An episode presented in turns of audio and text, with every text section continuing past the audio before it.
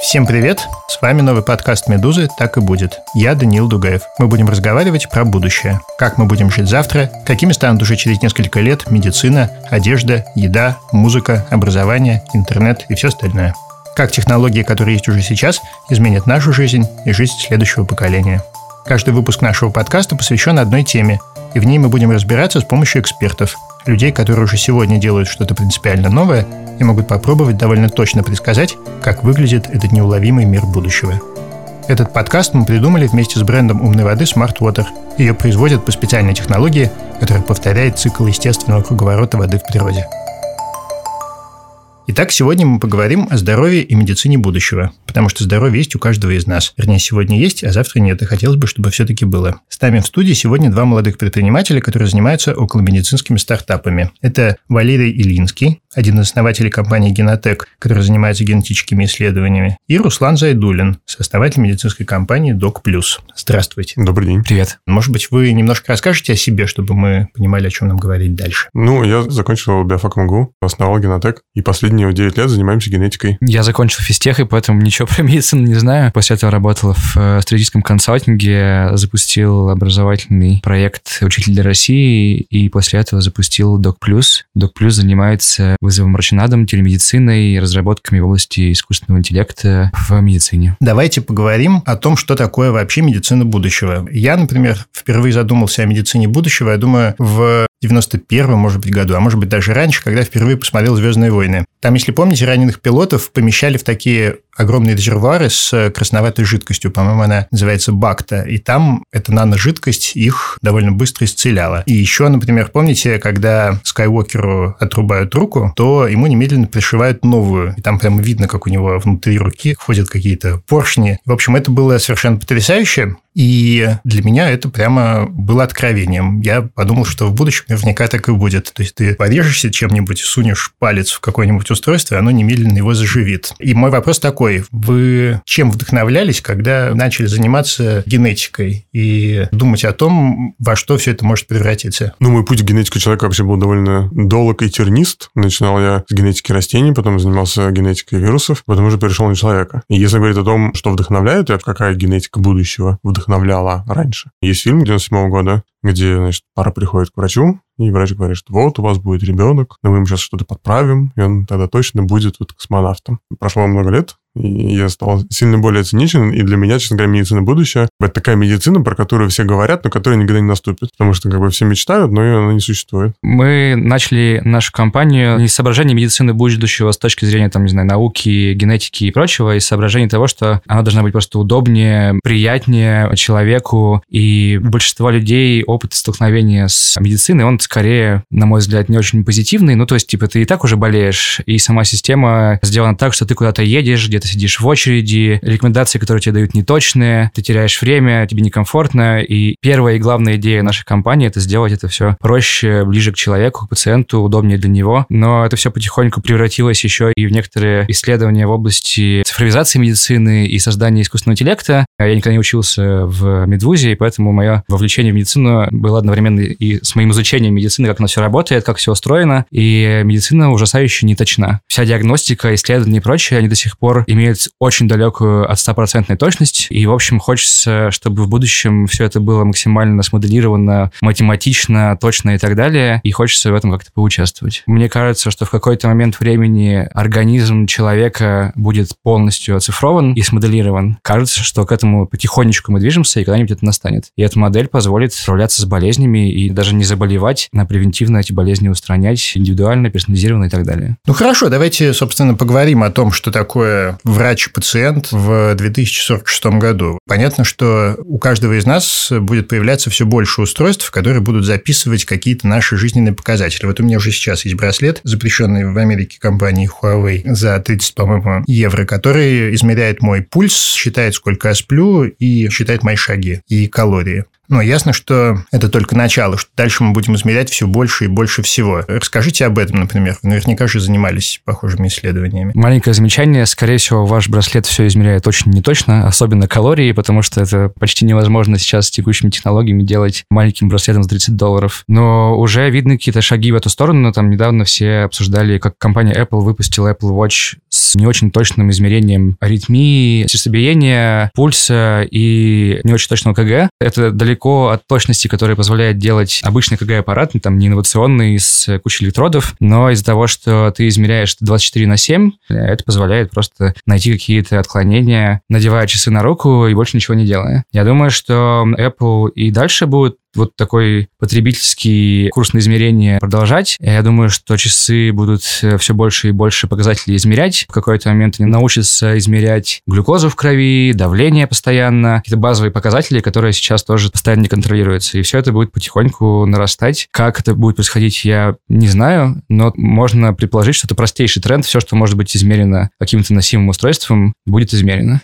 Ну, а что касается более крупной медицинской техники, вот, например, МРТ на дому, это вообще, в принципе, возможно? Um... А зачем? Много вещей, которые в целом можно было бы, наверное, представить, что их запихнут в какой-то маленький приборчик и будут делать на дому. Для генетики самый такой популярный вопрос, а когда будет домашний секвенатор? Но ключевой вопрос, а зачем? Ну, там, э, МРТ не нужно делать каждый день. И наш геном тоже не меняется довольно продолжительный отрезок времени, который называется жизнью человека. Поэтому зачем делать какие-то серьезные исследования дома, если их можно делать гораздо более точно, более качественно в рамках какого-то места раз в год по показаниям, когда врач скажет или еще что-то. Вы, очевидно, не ипохондрик. А, я не ипохондрик, но как бы для ипохондриков есть психотерапевты, которые им помогают. Ну, так мне кажется, в этом и заключается одна из функций устройств, которые мы носим на руке. Они же на самом деле не сообщают нам о том, что мы чем-то больны, они скорее нас успокаивают. Они говорят, у тебя все хорошо. Вот мое, например, устройство ставит мне оценку за каждый сон. И оно, оно говорит, 88 сегодня, старик, все хорошо. А если вдруг это устройство поставит вам оценку 10, то что это изменит? Ну, тогда, наверное, я буду беспокоиться. Скорее ну, всего, а, я да, его просто... перезагружу. Но... ну, на мой взгляд, просто есть устройства, которые предназначены там, для диагностики каких-то заболеваний, для скрининга, окей. Но это должно быть серьезное устройство, результаты которых действенны, э, если мы получаем с устройства результат и можем его дальше применить как-то в медицине, то это окей, это медицинское устройство. Если мы с устройства получаем некую информацию, но эта информация нам не дает ну, вот как бы какого-то результата значимого, то это некое э, развлечение. Да, есть много таких промежуточных шагов, ну, банально там вот э, измерители пульса, которые там встроены там в часах. Это такой промежуточный вариант, когда вроде как информация может применяться в медицине, но она не всегда воспринимается как медицинское устройство. Текущие, насколько я знаю, э, версии Apple Watch, они не являются медицинским устройством. Когда я говорю про МРТ на дому, я имею в виду, что сейчас для того, чтобы получить МРТ, обычно нужно записываться за, там, не знаю, за месяц, и в результате иногда это бывает слишком поздно. А если бы эти устройства были поменьше, то, например, я легко представляю себе грузовичок, который подъезжает к твоему дому, ты туда спускаешься, суешь голову, и тут же тебе все распечатывают, и врач принимает какие-то решения. Не полезу я на эту страну. Я на самом деле согласен с э, Валерием по поводу того, что МРТ надо перемещать не нужно. Одна из концепций, как будет меняться ландшафт медицины в будущем, это то, что клиники потихоньку начнут уменьшаться, потому что первичную медпомощь и там наблюдение и прочее точно можно будет делать на дому, онлайн там, и так далее. А все исследования, которые сложные, редкие, вот будут оставаться вот такие исследовательские центры, куда ты будешь приезжать раз в год, раз в три года, не знаю, как тебе нужно. А с точки зрения сложности записи на МРТ, мне кажется, в России такой проблемы нет, честно говоря. Ну, это скорее вопрос, сколько ты готов заплатить. Ну да, это вопрос денег. Мне не кажется, что МРТ нужно уменьшать, но я думаю, что, наверное, как и все технологии, все со временем становится дешевле. Поэтому, может быть, и станет больше просто. Это просто логистики во многом. Да, Еще да, в, да. там, в Москве много э, МРТ-аппаратов, но при этом все равно всегда есть очереди куда-нибудь. Если люди в медицине будут с головой, то тогда МРТ можно будет сделать в районной поликлинике, наверное, придя вот и записавшись за 5 минут. Для этого не нужно, условно, МРТ-аппарат ставить на грузовик. Ну хорошо, а представим себе тогда вот такого пациента, который приезжает в поликлинику только когда действительно припечет, и когда будет нужно какое-нибудь дорогостоящее оборудование. Он много датчиков, да, он общается с врачом по телефону, у него есть какой-то приложение приложение или что-нибудь в этом духе. Мы считаем это телемедициной? Передачу каких-то показателей от там, из смартфона или Apple Watch врачу, да, по определению более-менее. Тогда это очень похоже на случай, который произошел с одним моим другом, который, по-моему, скитался под джунглем Борнео, и там заработал заболевание, которое называется, по-моему, траншейная стопа или что-то в этом духе. И для того, чтобы его диагностировать, он фотографировал свою ногу на мобильный телефон и посылал э, другому нашему знакомому в центральную инфекционную больницу Тель-Авива и понемножку текст плюс фотографии. В общем, они поставили ему этот диагноз, после чего он валялся в больнице в Сингапуре довольно долго. Поставили правильно. Это телемедицина. Да. То есть это, это есть это, уже сейчас, на самом деле. Это есть уже лет 150, на самом деле. Так. Раньше не было телефона, письмами отправляли описание болезни и, и не знаю, рисунки и, и врач что-то там говорил, как бы это существовало давно. Просто у этого улучшается скорость, объем передачи данных, ты уже можешь передать, не знаю, вот снимок МРТ на расстоянии, например, раньше не мог. Плюс появляются, да, датчики, какие-то наблюдения, которые, мы с вами говорим обычно про какие-то потребительские, вот типа Apple Watch, но могут быть и более серьезные, там, не знаю, когда тебя выписывают из больницы и, например, не знаю, ставят какую-нибудь койку с какими-нибудь измерениями, чтобы ты восстанавливался после операции дома, но за тобой наблюдали просто дистанционно, чтобы ты не занимал койку у себя в больнице, например. А что происходит потом? Вот э, отослал я все свои симптомы, и у врача есть моя кардиограмма и все что угодно. Что он, собственно, может сделать? Просто поставить диагноз? Ну, дальше он проводит дифференциальную диагностику, смотрит, достаточно ли, ну да, достаточно ему данных, чтобы принять решение либо по диагнозу с вероятностью, которая его устраивает уже сейчас, или, или ему хочется сначала направить вас на какие-то дополнительные исследования, чтобы определить наиболее вероятный диагноз. Врач на каждом этапе общения с пациентом собирает новые данные, потом, исходя из всего своего опыта и знаний, пытается определить, какой наилучший следующий шаг и какие наиболее сейчас вероятные диагнозы. И если там у него есть внутренняя граница, что типа какой-то диагноз превысил порог вероятности, он говорит, типа, наверное, вот это вот давайте начнем э, лечение. Но, опять же, вместе с пациентом принимать это решение по-хорошему. Но это не всегда так работает. Но не всегда так. Почти всегда не так, на самом деле.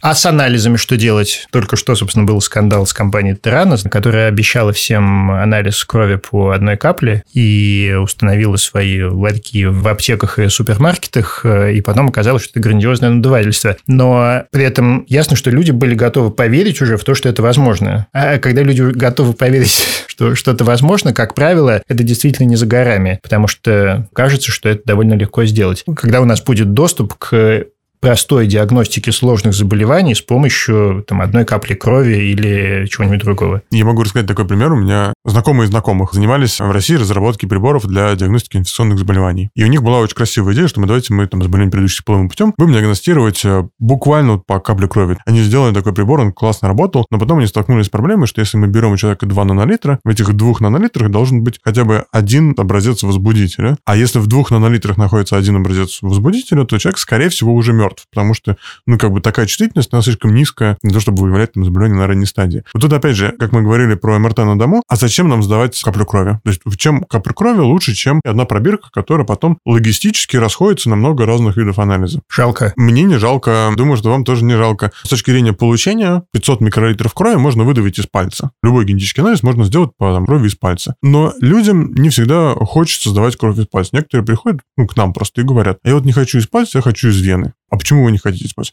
А мне вот кажется, что так лучше, так там, надежнее, приятнее, комфортнее, не больно и так далее. Это скорее какие-то личные предпочтения. Кому-то хочется дать каплю, кому-то хочется сдать много. Есть люди, которые приходят к нам и говорят, а давайте возьмете у нас не одну пробирку 4 мл, а две пробирки 4 мл, вторая у вас будет лежать на всякий случай. Что ты будешь делать, если второй билет потеряешь? На этот случай у меня проездной. Сложно себе представить всякий случай, но такие люди есть. Ну, мне кажется, это вопрос моды во многом. Там еще 10 лет назад никто в России, например, не думал про то, что он, например, ест. Ну, 20 лет назад, окей, не до того было. Но сейчас, например, все думают. Ну, не все. Не все, но, Ну, но больше стало. миллениалы, миллениалы наверняка задумываются. В какой-то момент это просто должно войти в моду. То есть ты встал и утром почистил зубы, сунул палец в ящик, узнал свой уровень холестерина на сегодня, как прогноз погоды. Как раз мне кажется, что вот это все не за горами. Вы знаете, я, наверное, во многом не соглашусь. Если говорить про медицину, на которую я надеюсь, я не думаю, что мы будем бесконечно сдавать анализы, пусть на супер классных устройствах. Но одно дело говорить, что ты ведешь здоровый образ жизни, другое дело его на самом деле вести. И я очень рассчитываю на то, что сейчас э, медицина как построена? Пока не заболит, ничего не будешь делать. Все говорят, что это неправильно. Но смысл в том, что по-хорошему надо профилактировать заболевания, во-первых, до того, как они начали развиваться. Это, во-первых. Во-вторых, мое личное убеждение, что нужно иметь какого-то одного врача, который тебя знает и который тебя ведет долго. Не так, что ты, условно, там каждый раз переходишь к новому, он тебя каждый раз по-новому видит. Насколько бы ты оцифрован не был, в ближайшие лет 50 вряд ли ты будешь оцифрован настолько, что, приходя к новому врачу, врач сразу будет про тебя все понимать. Но если он с тобой лично знаком, он работает гораздо лучше, чем если он видит тебя в первый раз. Я думаю, что лет через 20, 30, 40 мы придем к тому, что просто у нас будут врачи, консультанты по медицине, те люди, которые как раз будут оказывать телемедицину. А вот если уже это не помогает, дальше вы вот идете в больницу, сдаете там набор анализов и так далее. Чтобы чуть приукрасить картинку про личного врача, который вас ведет дистанционно, можно представить, что у всех на руках, опять же, Apple Watch серии 50, который измеряет давление, глюкозу, ЭКГ, не знаю, делает нон-стоп биохимический анализ крови каким-то образом, который мы еще не придумали. И вам врач будет э, писать не когда вы ему напишете, что что-то болит, а он будет писать, кажется, у вас через неделю начнется, не знаю, грипп, давайте-ка мы сразу что-нибудь сделаем превентивный. Вы беременны. Или так, да. Этот подкаст мы записали вместе с умной водой Smart Water. Это бренд компании Coca-Cola. Smart Water уверены. Будущее за теми, кто мыслит широко и не боится создавать новое. В тех же «Звездных войнах» Простите, я когда-то очень любил это кино. Там всю хирургию, на самом деле, делают роботы. И хотя герои ходят в каких-то лохмотьях, у них есть роботы, которые имеют чувство юмора, могут общаться не хуже живых людей, ну и вообще во многом лучше, чем герои. Это искусственный интеллект. У нас он когда будет? Я боюсь, что все называют искусственным интеллектом немножко разные вещи. В общем представлении искусственный интеллект — это некий magic box, куда ты засовываешь набор информации, который назван обучающей выборкой. После этого ты засовываешь туда новую информацию, он тебе на основе вот ранее обученной информации выдает некое предсказание. Примерно, деле, так же, как работает человек. Это можно назвать по-разному, там, машинное обучение, искусственный интеллект, как угодно, но в целом это некий давно известных в целом алгоритмов математических. Просто сейчас мы перешли к тому, что в медицине есть большие данные, есть много данных, которые набраны по большому количеству людей. И теперь те статистические модели, которые раньше применялись, там, я не знаю, в метеорологии, их можно применить и для медицины. И теперь все говорят там об искусственном интеллекте для медицины. Но в целом тут какого-то прорыва скорее нет. Есть прорыв просто с количеством данных, что теперь мы можем не человека научить на кейсах, а машину научить на кейсах. Не только данных, еще просто там скорость расчетов самих сильно увеличилась. Просто на самом деле машинное обучение начали изучать еще в годах, мне кажется, в 60-х, и тогда это все не вышло, потому что просто компьютеры были настолько слабые, медленные, большие, неудобные, что это все не работало, расчеты были очень долгие, и даже если бы были большие данные, ничего бы они с ними не сделали. Чтобы ответить, когда это все будет, ну, во-первых, уже есть. Наверное, ну, самый популярный и известный кейс — это какая-то оценка изображений медицинских, э, то, про что все пишут, потому что снимки — это просто как раз наиболее большие данные, их очень много, рентгенов, МРТ, различных заболеваний, патологий и так далее. И, мне кажется, чуть ли не каждую неделю выходит, ну, и как я это вижу, статья про то, что какой-нибудь новый стартап или там, скорее всего, Google или кто-нибудь еще обучили алгоритм находить какой-нибудь дефект, не знаю, в легких на полутора миллионах снимках, и теперь этот алгоритм находит дефект лучше, чем 20 самых лучших в мире врачей. Ну, в общем, типа, таких областей куча, но они все очень нишевые. То есть прямо сейчас нет никакого единого крутого алгоритма, которого вы можете скормить любое изображение, и он найдет на нем все возможные патологии. Если ты алгоритм обучил находить опухоль в какой-то части тела, он умеет находить эту опухоль в этой части тела и больше ничего не умеет делать. Если ты ему что-то другое дашь, он, скорее всего, там, не знаю, ложно-положительно что-нибудь найдет или вообще ничего не поймет. И до момента, когда все эти алгоритмы объединятся в единый искусственный интеллект, очень далеко, и без врача здесь э, очень много лет мы еще не справимся. Мне кажется, честно говоря, что вот история про искусственный интеллект, она очень похожа на историю про настоящий интеллект в голове. Сложно впихнуть всю информацию внутрь головы одного человека. Поэтому у врачей есть специальность. Кто-то на детях специализируется, кто-то на почках, кто-то на печени и так далее. Ну, фактически мы сейчас примерно то же самое наблюдаем э, в случае с искусственным интеллектом. Есть алгоритмы, которые занимаются генетикой, снимками, рентгенами, кардиограммами и так далее. И постепенно алгоритмы улучшаются, улучшаются, так же, как и врачи улучшаются. И в какой-то момент мы там, сон берем одного врача, меняем его на другого врача, который вроде по квалификации повыше. Ну, точно так же можно с э, искусственным интеллектом. Берем э, один алгоритм, он там устарел, мы его меняем на другой, который поновее. Сделать, условно, такой magic box, который бы диагностировал бы сразу все, наверное, в принципе, можно будет когда-нибудь сделать. Но, опять же, вопрос потребности, потому что сначала идет относительно простая классификация, там, где болит? В руке, в ноге, в голове и так далее. И дальше, чем дальше, тем глубже идет эта категоризация, что ли. И в итоге мы доходим до какого-то узкого специалиста сейчас, лет через 20 будем доходить до какого-то узкого алгоритма, который там действительно найдет запятую в там, левом легком лучше, чем все остальные врачи. Сейчас выходит столько клинических исследований ежегодно, что их врач в принципе не может прочитать. Даже вот в его очень узкой, очень ограниченной маленькой области специализации выходит, скорее всего, столько исследований, что он их просто, если сядет читать 1 января в 9 утра, он не прочитает их э, вечером 31 декабря. И без какой-то автоматизации все эти решения никогда не, нельзя будет просто понять, систематизировать и использовать в работе. Во-вторых, в какой-то момент, я думаю, Валерий начнет говорить про генетику. Ну, генетик... там вообще просто врач с врачом бессмысленно что-то обсуждать. Да, там столько данных, что человек их просто не может проанализировать. И решения, которые просто работают на каком-то наборе правил, они тоже не справятся никогда с этим объемом информации и с количеством исследований. Ну и, наконец, не очень скрытый факт медицины в том, что в ней ней очень много ошибок. И эти ошибки очень часто возникают не потому, что врачи там получили плохое образование, а потому что прямо сейчас медицина основана на вероятности. Даже самый хороший врач во многих кейсах ставит диагноз не потому, что он на 100% уверен, а потому что вероятность, на которую он уверен, не знаю, 70%. И все равно, даже если он все правильно сделал, существует значимое количество кейсов, когда он ошибется, потому что он не учел что-либо, что там миновало его, не знаю, зрение, анализы и что-то еще. И в будущем решения на основе искусственного интеллекта будут подсказывать врачам, осторожно, кажется, ты пропустил это, это, это, я тут еще посмотрел здесь, а вот тут новые исследования. И, в общем, будет давать какой-то summary, которое врачу будет помогать этой ошибки не совершать. Я сомневаюсь, что врачи когда-либо исчезнут полностью, но помогать принимать решения искусственным интеллектом точно будет. Мне кажется, что как раз искусственный интеллект в пластической хирургии – это очень вероятная история. То есть ты ложишься в такой аппарат, заезжаешь туда,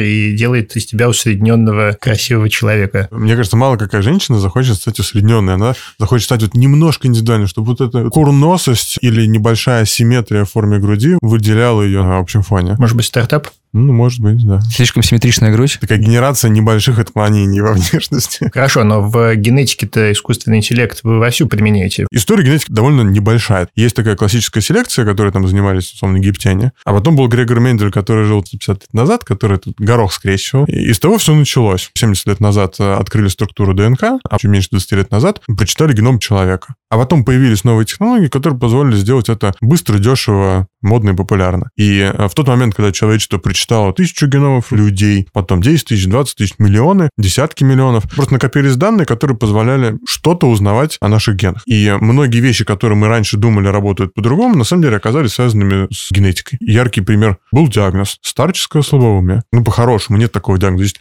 много разных заболеваний, которые могут приводить к этому симптому. А сейчас есть некие модели, сделанные на основе машинного обучения, когда есть люди, например, с раком молочной железы, у которых уже был поставлен такой диагноз. И люди, которые дожили до преклонного возраста, у них никогда не было рак молочных желез. Им сделали генетический анализ, засунули в машину, и машина научилась. Окей, мы берем миллион позиций, их как-то взвешиваем между собой и даем предсказания. Вот это вот предсказание того, что у человека в течение жизни разовьется, например, рак молочных желез, оно сейчас ну, довольно точно работает. Оно работает так в основном для заболеваний, которые э, часто исследуют. Это раки, болезни Альцгеймера, Паркинсона, диабет второго типа, ну и вот некоторые другие. Чем реже заболевания, тем хуже работает такая предсказательная модель. Генетический тест не скажет, когда вы умрете, и не скажет, что вам сделать, чтобы не умереть. Ну, потому что про продолжительность жизни это больше спекуляции, нежели пока что реальность. И генетический тест ничего не скажет про редкие заболевания. Редких заболеваний очень много. И чем больше мы исследуем, тем больше мы их обнаруживаем. Там сейчас э, вот таких редких генетических заболеваний известно больше 7 тысяч. И они все были открыты за последние лет 20. И можно предположить, что еще тысяч семь будет обнаружено в ближайшие лет 10-15. Просто потому, что мы многого не знаем о том, как работают наши гены. Хорошо, а как насчет э, генетической манипуляции? Например, есть э, китайский ученый... Некий Хед... китаец с непроизносимым именем Хедзянь... Хедзянкуй, по-моему, как-то так, звучит по-польски. Он же помог двум младенцам появиться на свет с измененным геномом? Это неизвестно. Ну, тут важная такая ремарка, что там не факт, что это на самом деле было. И более того, даже по его словам, из двух детей только одному ему удалось там поправить так, как он хотел, а второму не удалось. Поэтому пока что вот редактирование — это скорее история, ну, больше экспериментальная. Есть действительно в Штатах технологии, которые основаны на изменении редактирования генома для лечения онкологических заболеваний. Они были зарегистрированы в прошлом, что ли, в позапрошлом году, ну, совсем недавно. Но в целом эта технология скорее не массовая, эта история пока исследовательская, лабораторная. Проблема в чем? Да, есть мутации, про которые которые очень хорошо все известно, доказано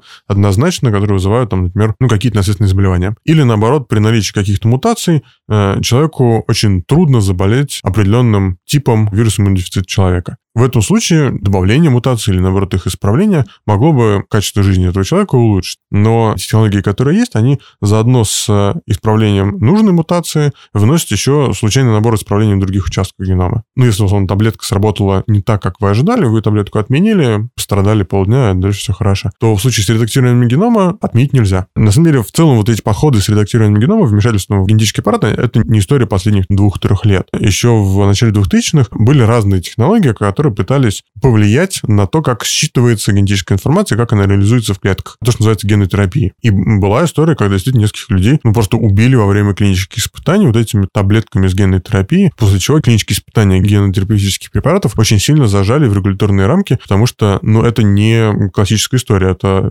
история, которую вы можете применить, и после этого вы не можете больше отменить для этого человека. Поэтому редактирование генома будет развиваться, но оно будет развиваться очень медленно, под довольно строгим контролем и регуляторных органов, и этических органов, потому что кроме банальных вещей, чтобы человек не умер, есть еще много этических вопросов. А там, а нужно ли делать редактирование генома для того, чтобы родить девочку с большим бюстом, блондинку с длинными ногами? С несимметричной грудью. И несимметричной грудью, да. Ну, скорее здесь хочется родить человека, у которого точно не будет одного из тех генов, о которых мы говорили раньше. То есть, например, понизить предрасположенность человека, например, каким-то болезням. Не всегда однозначно можно трактовать болезни, потому что было такое довольно интересное исследование в Великобритании, именно биоэтики. Они опрашивали семьи, которые были глухие. Какого ребенка вы хотите? Они говорили, а мы хотим глухого ребенка. И у них была аргументация, поскольку оба родителя глухие, они смогут ребенка глухого воспитать лучше, чем если бы он был бы не глухой. Потому что, ну, им так привычно.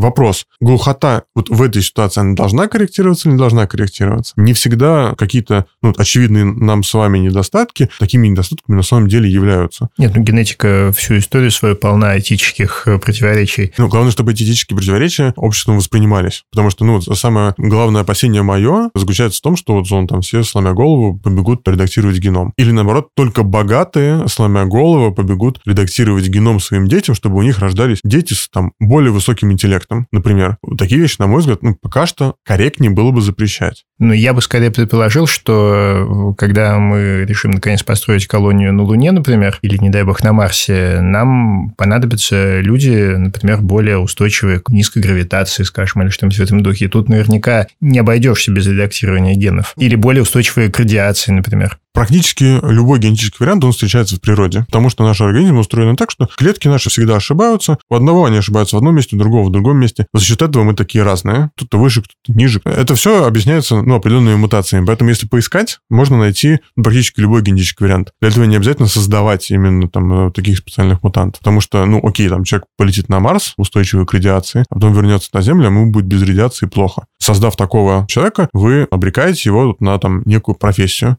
Вы заставляете его заниматься только этим и ничем больше. Это неэтично. Так это и на Земле происходит постоянно. Но это неэтично.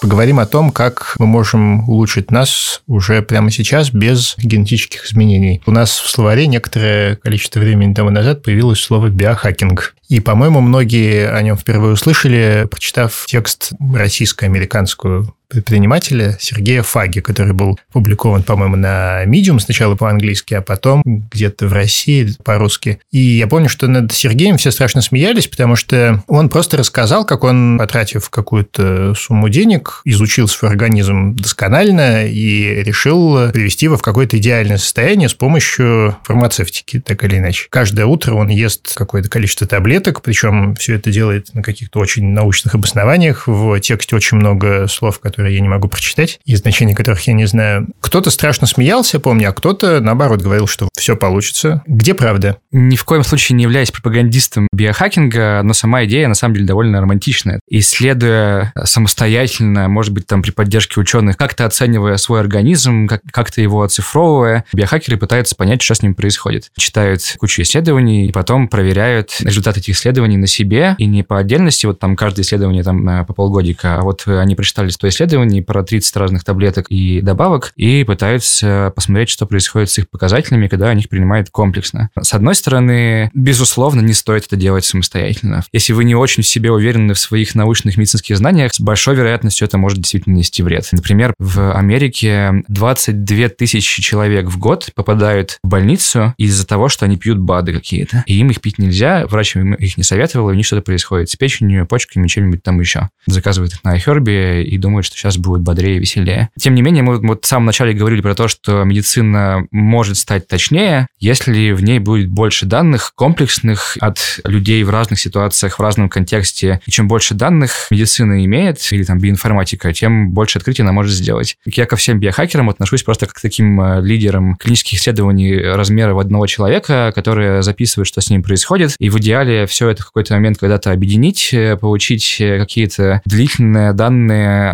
анализа по, не знаю, 100 тысячам биохакеров за 10 лет. И если они точные, честные и корректные, может быть, из этого получится действительно сделать какие-то выводы, которые можно будет применить в будущем и для обывателей. Но, естественно, обывателю это делать самостоятельно не стоит. А учитывая, что ну, как бы вы задали вопрос, что делать, чтобы себя улучшить прямо сейчас, ответ на самом деле максимально простой. Нужно побольше спать, побольше двигаться, побольше общаться и питаться правильно. Ну, хорошо, но мы все-таки про будущее говорим. Собственно, что делают биохакеры? Они принимают много таблеток. Эти вещества должны каким-то образом влиять на всевозможные показатели их организма. Как вы считаете, например, через 20 лет будет ли это общепринятой практикой? Или наоборот, мы будем двигаться к тому, чтобы есть как можно меньше таблеток и вместо этого правильно питаться и общаться побольше? Это движение не может существовать, не имея никакой пользы. То есть, типа, вряд ли все, что они над собой делают, вредно. Скорее всего, что-то из того, что они над собой делают, действительно может, там, не знаю, сон улучшить, настроение поднять. И если таких данных просто накопится много, и их в какой-то момент, они послужат источником для какого-то клинического исследования, за которое кто-то заплатит, потому что это тоже большая проблема. И это клиническое исследование покажет, что да, действительно, для такого типа людей вот эта интервенция как-то полезна, я думаю, что это может стать чем-то в обиходе. Но для этого, я думаю, что 20 лет это оптимистично. Биохакеры, вот в моем понимании, это люди, которые пытаются придумать что-то такое, что, как им кажется, другие люди не придумали. Э, меня в университете учили, что если ты сделал один эксперимент, у тебя что-то получилось, то это чудо. А если ты его повторил там несколько раз и уже значимо получил какие-то результаты, то окей, это уже результаты, которые можно публиковать. Вот то, что делают биохакеры, на мой взгляд, это в любом случае на грани чуда. Если он съел там 30 таблеток, ему не очень, а потом он съел 31 таблетку, ему стало классно, это свидетельствует э, ни о чем. Есть классика, клинические исследования, которые там проводятся давно, будут проводиться в будущем, и есть препараты, в которых там в показаниях написано,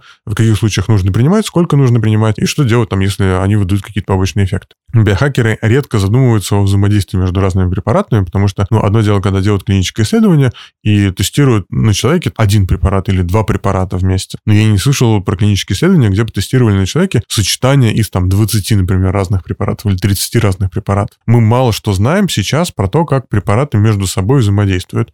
Э, мы знаем на летальных исходах, какие препараты друг с другом нельзя принимать. Мы знаем на сублетальных исходах тоже, какие нельзя принимать. Но мы не знаем, как один препарат легкий подействует с другим препаратом, тоже легким. Может быть летально, а может быть и нет. Биохакеры надеются, что им удастся это все предсказать, но, честно говоря, не верится в то, что один конкретный биохакер, даже там с друзьями учеными или друзьями врачами, существенно умнее, чем мировое сообщество. Мне кажется, что тренд на биохакерство всегда был. Когда мы идем в аптеку, покупаем сами себе препарат, это классическое биохакерство. Я не пошел к врачу, я сам решил, какой у меня диагноз, сам пошел, выписал себе там три таблетки и сам их пью, и мне становится лучше. На самом деле, ты просто поправился, таблетки ни при чем. Сейчас это можно назвать биохакерством хакером. Может быть, там через там, 20 лет это будет называться каким-то другим более модным словом, но смысл от этого не меняется. Это человек, который делает не так, как ему рекомендуют. Мне кажется, был классный коммент про то, что те, кто идут в аптеку и покупают сами, тоже занимаются биохакингом. Мне кажется, почти все когда-либо пили какие-нибудь витамины или мультивитамины, и поэтому биохакеры — это почти все наши друзья и знакомые.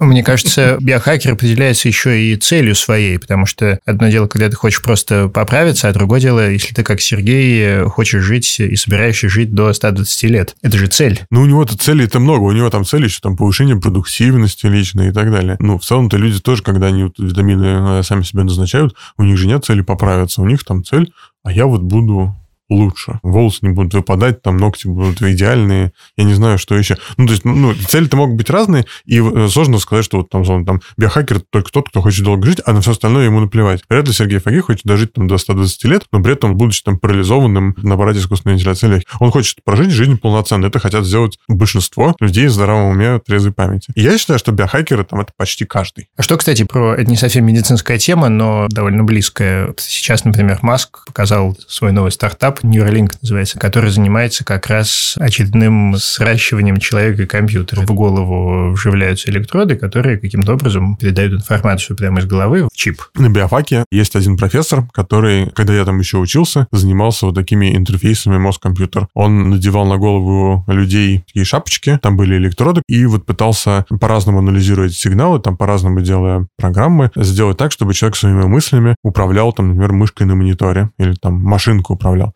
У него это худо-бедно получалось. При этом, если честно, были критические работы в отношении его и его коллег, которые говорили о том, что он на самом деле не сигналы мозга снимает, а сигналы мимических мышц. Потому что если поднять бровь, то сигнал это сложно отличить от сигнала мозга. То есть в целом такие попытки-то есть. Есть классные применения этого, когда человек полностью парализованный, и он не может руками управлять мышкой, то, наверное, такой классический интерфейс, как из мозга управлять мышкой, было бы классно. То, что мозг делает, наверное, будет востребовано у таких вот парализованных людей. Но вот я, честно говоря, если мне предложат что-то засунуть мне в мозг, я скажу, что я лучше мышкой буду рукой управлять, чем мозгом. Я, когда читал очень большой подробный разбор, какое видение развития у Нейролинка. Маск, он же любит планировать там типа на сто лет вперед и пытаться к этому прийти. И там вся первая стадия, это просто там создать достаточно точные чипы, вот эти вот, как назвать нить, которая на электрод, который он измеряет все этим, чтобы вообще можно было с какой-то точностью показания мозга снимать. Потому что сейчас одна из самых больших проблем в изучении работы мозга это то, что текущие способы измерения его активности очень неточные с точки зрения пространственной точности. Они не могут на уровне одного нейрона массово по всему мозгу измерять показатели. Они делают на уровне значимой там, большой части мозга сразу же, с кучей шумов и так далее, и поэтому просто мы не можем мозг изучить, потому что у нас нет средств его качественного измерения. И вроде бы вот эта вот его штука, которую он показывал, по-моему, неделю назад, она направлена на то, чтобы с какой-то точностью более высокой показания с маленькой части мозга снимать, потом они будут все это увеличивать, увеличивать, увеличивать, и в какой-то, в какой-то момент появится, не знаю, такая штука, которую ты, видимо, из этих ниток вживляешь себе в голову, наверное, найдутся какие-то желающие, которые будет просто с невиданной ранее точностью показания мозга считывать, и это уже, даже если мы забудем про интерфейс мозг-компьютер для управления чем-либо, это просто поможет понять, как и при разных заболеваниях, и в целом мозг функционирует,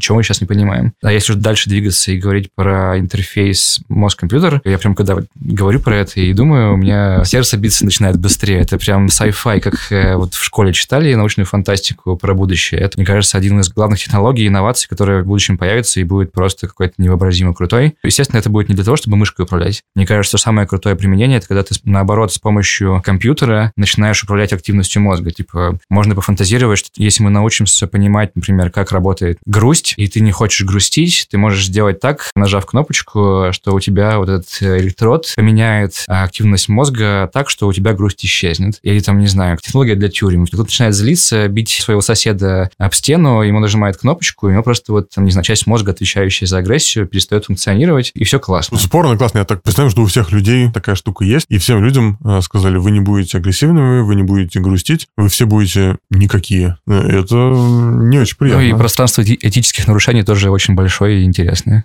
В этом есть э, роман у Лема, называется «Возвращение со звезд», где на Земле всем жителям планеты начали вводить специальную сыворотку, которая э, снижает уровни агрессии. Все это привело к тому, что человечество стало нелюбопытным. И главный герой как раз возвращается из экспедиции к Амальгауту, по-моему, и обнаруживает, что больше никому не интересны никакие путешествия к звездам. Это же классический мысленный и немысленный эксперимент о том, что будет с человеком, если ему дать кнопку, которая действует на его центр удовольствия без снижающейся эффективности. И будет ли он на нее нажимать постоянно, или он в какой-то момент, не знаю, пойдет домашнее задание сделать, наконец, школьное. Есть эксперименты на мышах. На мышах есть, по-моему, они умирают. Они умирают. Да. Это разве не легенда? Мне Нет, это... Правда? Действительно умирают? Крысы жмут и жмут, отказываются от еды, и там пару дней проходит. Ну, теперь нам, по крайней мере, понятно, как закончится человечество.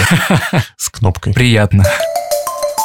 Если вспомнить цели Сергея, то вот он как раз собирается жить до 120 лет. Что вы думаете по этому поводу? Когда мы будем жить дольше, и нужно ли это, и к чему это приведет? Дольше мы будем жить завтра, а еще дольше мы будем жить послезавтра, ну, потому что в целом все время развития человечества занимается тем, что увеличивает продолжительность жизни. И если не будет никаких катаклизмов, то наши дети проживут дольше, чем проживем мы, потому что медицина через 20-30 лет будет лучше, чем медицина сейчас. Другое дело, что мне не кажется, что когда-то появится такая универсальная таблетка от старости, что там принял и живешь бесконечно долго. Вообще бесконечно долго жить плохо, просто с точки зрения популяции. Но даже больше, чем несколько сотен лет, вряд ли мы сможем жить в обозримом будущем, потому что механизмы старения, они очень разные. Нет такого одного процесса, как старость. Есть там косметические проблемы старения, есть развитие заболеваний, есть какая-то дегенерация разных частей тела. Это все вот в общем можно назвать э, старением. Но это все очень разные процессы, и у них есть разные причины, разные вещи на них могут повлиять, их можно по-разному замедлять или провоцировать, у каждого они свои. Поэтому в среднем можно сказать так, что чем позже человек родится, тем дольше он будет жить. Но это не точно. Сейчас есть какие-нибудь данные, которые могут позволить предположить, какова в среднем будет продолжительность жизни ну, в какой-нибудь стране первого мира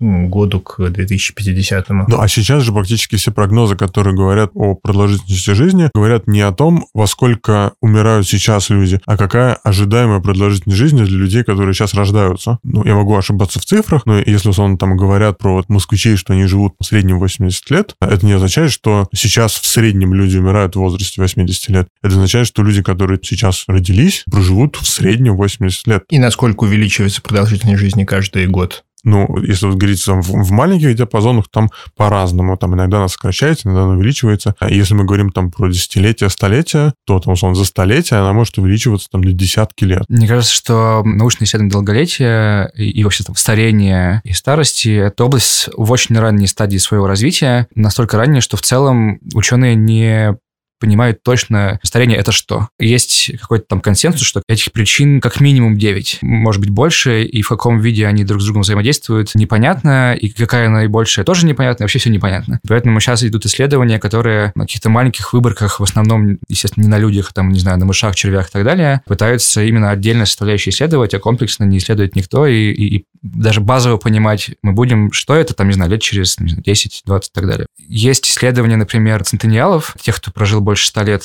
где у них и геном анализировали, спрашивали про то, как они жили, что делали и так далее. Первая новость для большинства, наверное, людей не самая приятная, это то, что с точки зрения вероятности генетика, твой геном – это самый большой фактор в твоей длительности жизни. Были центениалы, которые там пили, бухали, веселились всю, все свои сто лет, э, но прожили долгую жизнь. А почему генетически? Потому что в том числе там делали исследования по их родственникам, и у их родственников в основном тоже повышенная длительность жизни.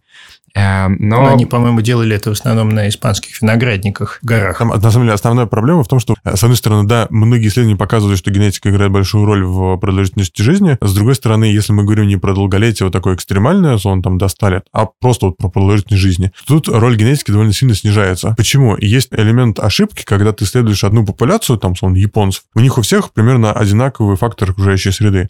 И то, что ты узнал про японцев, это нельзя переносить на, там, сон там, не японцев, отделить вклад внешней среды вот для таких вот исследований довольно сложно, как с исследованиями роста. Вклад генетики в рост вроде как большой, а на самом деле не такой большой, как показывают исследования. Еще пока что вилами по воде, насколько сильно генетика играет роль. Есть отдельные исследования клинические. Статистика обнаружила, что люди, больные диабетом, принимающие метформин, в среднем живут дольше, чем люди, которые не имели никогда диабета и метформин не пили. И возникла гипотеза, что метформин может быть лекарством, продлевающим жизнь на какой-то там небольшой процент. По-моему, прямо сейчас идет первое настоящее клиническое исследование на людях, которые долго и много будут пить метформин, а потом будут смотреть, снизилась ли у них там, частота инфарктов, инсультов и прочих заболеваний. Но при этом весь хайп, мне кажется, про старение и про longevity сейчас связан с тем, что медиа в целом любят публиковать исследования, хотя они сделали на мышах. Но все это абсолютно не означает, что это хоть как-то будет работать на людях. Есть куча примеров, когда лекарства, которые работали на мышах, на людях не работали вообще. У меня есть друг в Барселоне, который выписывает себе из Америки таблетки модного стартапа, называется, по-моему, Elysium. Они тоже работают во всем продолжительностью жизни. Я бы вот к стартапам, которые обещают увеличить продолжительность жизни, относился бы скептически, начиная от того, что вы будете принимать магическую таблетку, заканчивая тем, что у вас там будет счетчик в телефоне, который э, скажет вам, что вы сегодня дольше поспали, поэтому вам плюс 3 года, а завтра вы э, меньше поспали, вам минус 3 года. Можно и в гороскопы верить, можно и там, там гадалки ходить. Вот это примерно одинакового уровня. Подкаст «Так и будет» мы записываем при поддержке бренда умной воды Smart Water. Ее делают по особой технологии. Берут воду из чистого источника, превращают в пар, а затем вновь конденсируют, так как это происходит в природе. А теперь блиц от нашего партнера компании Smartwater. Зовите три изобретения, которых лично вы ждете от будущего. Я хочу вот тот самый интерфейс э, мозг-компьютер, про который мы говорили, только чтобы он еще мог делать из моего зрения дополненную реальность и управлять тем, что я вижу, и вообще был вот единым окном входа вот во все вот это вот компьютерное, там какой-то мега-интернет и связь с искусственным интеллектом э, великим, который нас управляет. Я бы хотел, как назад в будущее, скейтборд, который летает, ховерборд, э, хочу на нем летать, и новый PlayStation. Ну, конечно, я как генетик жду редактирования генома, хорошего, качественного медицинского. Я как человек э, жду кнопку удовольствия, чтобы нажал и получил удовольствие. А третье, ну, сложно себе представить э, классную машину, только без колес, летающую. Что-нибудь такое. Это был подкаст «Так и будет». Его ведущий Данил Дугаев. Ставьте нам лайки, подписывайтесь на нас, рассказывайте о нас своим друзьям. Спасибо большое, было очень интересно. Всем спасибо и пока. Всем пока.